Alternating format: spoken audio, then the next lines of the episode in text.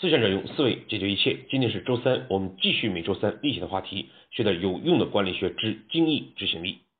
上一次呢，我们谈到了导致执行不力的组织或者讲系统方面的原因，我们称之为系统执行力。就是我们通常会发现，一个人在这样的一个组织或者环境之下，他的执行力是一种状态，而当他到另外一个组织或者系统之中，他的执行力可能就是另外一种状态，这就像一个随地吐痰或者乱扔脏物的人，他更容易在脏乱差的地方做这些事情，而到了一个相对干净的地方，发生这种事情的概率就会大大的降低。那么导致系统执行力问题的现象，通常有哪些原因呢？第一种就是不服从，就是我们通常讲的。令不行，禁不止。第二种呢，就是踢皮球，它涉及到的是不同岗位部门之间的协同问题。第三种就是两层皮，它体现的状态是制度很多，执行太少。如何解决这些执行问题呢？如果您一直在收听精益执行力的节目，应该还会记得我们对执行力的定义。与通常的理解完全不同。执行力的本质是不断发现冲突和解决冲突。所谓冲突呢，就体现为因为 A 所以 B 这样的一种现象。比如说，生产部门会讲，因为缺少物料，所以订单无法按时完成。一个执行力好的人或者组织，他要么因为这个个体的。执行力强，从而自发的去解决这样的冲突；要么是这个企业存在着优秀的执行机制，作为个体会被动的或者习惯性的去发现这样的冲突，解决这样的问题。所以呢，我们要解决系统执行力的问题，就必须分析每一类系统不执行的现象。找到其发生的原因，建立机制，从而避免或者减少这样的现象。今天呢，我们就来讨论踢皮球的系统不执行现象。咱们呢，先来看一个例子。我曾经辅导过的一个房地产企业，发生了这么样一个事情：一个单价八千的楼盘，准备在五月开盘销售，但是呢，因为各种原因，从五一。拖到六亿、八亿，最后到十一还没有开盘，开盘日期最后整整拖延了半年。我们知道，对于房地产来讲，它的时间利润，也就是周期时间，对最终的投资回报来讲是极其重要的。如果总价一个亿的楼盘销售延期半年，按照它的资金成本来讲，房地产的资金成本往往。远远大于其他行业。我们按照百分之二十计，半年就是损失了整整一千万。这还不考虑其他的间接损失，比如说因为资金不能快速回笼，影响到其他项目的拿地、开发、销售等等。所以呢，如果你是这家企业的老板，对这件事情一定大为恼火。于是呢，你必然想去了解是什么原因，是谁造成了这样的损失。于是呢，我们就去问销售部门，销售部门会告诉我们，这是一个高档的楼盘，必须有样板间，样板间没有按时完成，所以导致开盘延期。而当我们去问工程部门的时候，他们也是一肚子的苦水。相关的设计图纸给我们晚了，有些物料没到，比如说一套高档定制的实木橱柜，然后呢，我们就会进一步去问采购部门，采购部门又会告诉我们，一套高档的实木橱柜通常的定制周期是多少时间，而他们得到的采购信息又是多少时间。是因为获知采购信息的时间晚了，所以导致橱柜不能按时到达。这就又涉及到设计部门没有提供橱柜的规格、材料等设计信息。当我们又去追索到设计部门的时候，设计部门又会讲，是因为销售部门没有给我们输入市场定位相关要求等信息，所以设计自然而然就晚了。当我们再回到销售部门的时候，销售部门又再次告诉你，是老板在什么时间才告诉销售部需要采用实木橱柜的。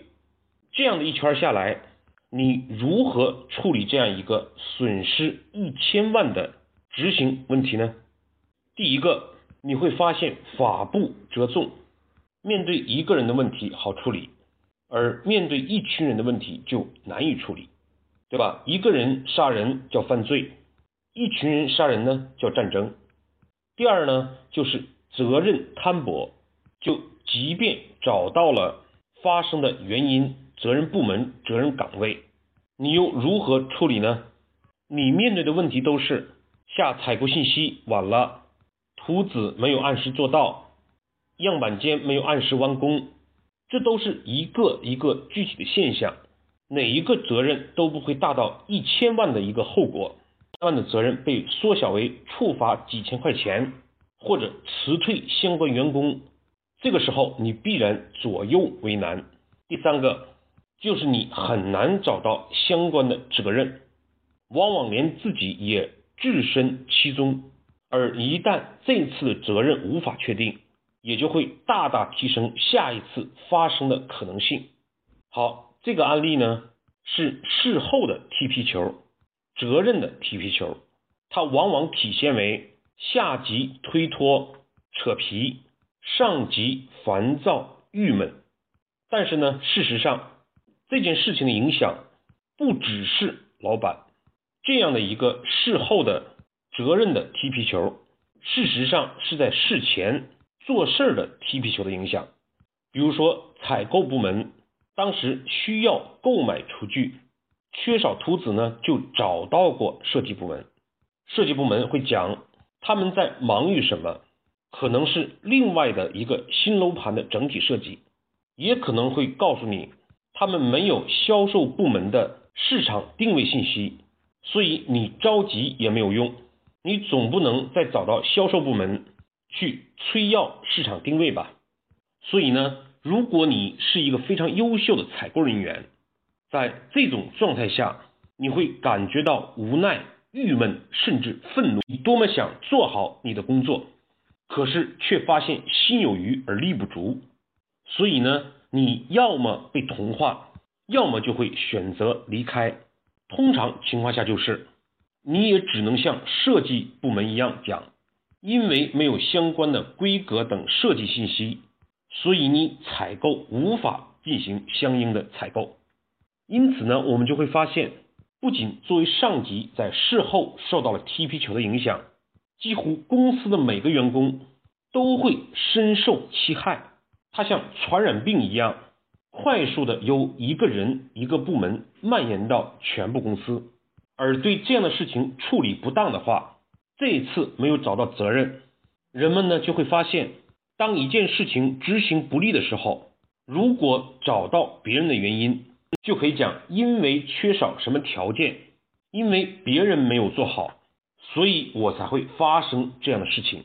那么，当我们自己发生错误或者遇到工作障碍的时候，比如说采购部门他负责家居采购的人员突然离职了，而相关的供应商信息又没有记录，这就会导致。他采购一个物料的时间周期就会大大的延长，所以呢，我们或者是潜意识，或者干脆我们显性的意识直接就这么想，最好别的部门犯点错，比如说设计部门没有给我们采购信息，那么就可以掩盖自己的错误。也就是说，踢皮球的现象蔓延，导致我们做一件事情有了后门，我们可以用别人的错误。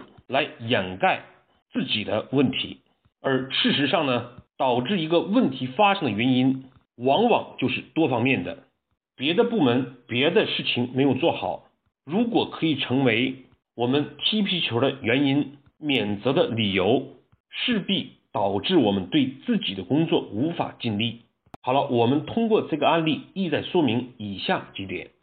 第一个呢，就是踢皮球具有很强的传染性，它会迅速的由一个人、一个部门传染到整个公司，吞噬掉大家的意志，职业化团队精神，降低我们的业绩。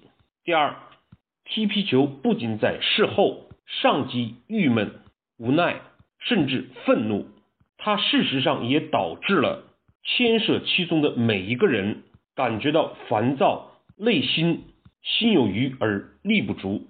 第三，一件事情的踢皮球，它的影响不仅仅在于这个事情的损失，它会导致法不责众、责任摊薄。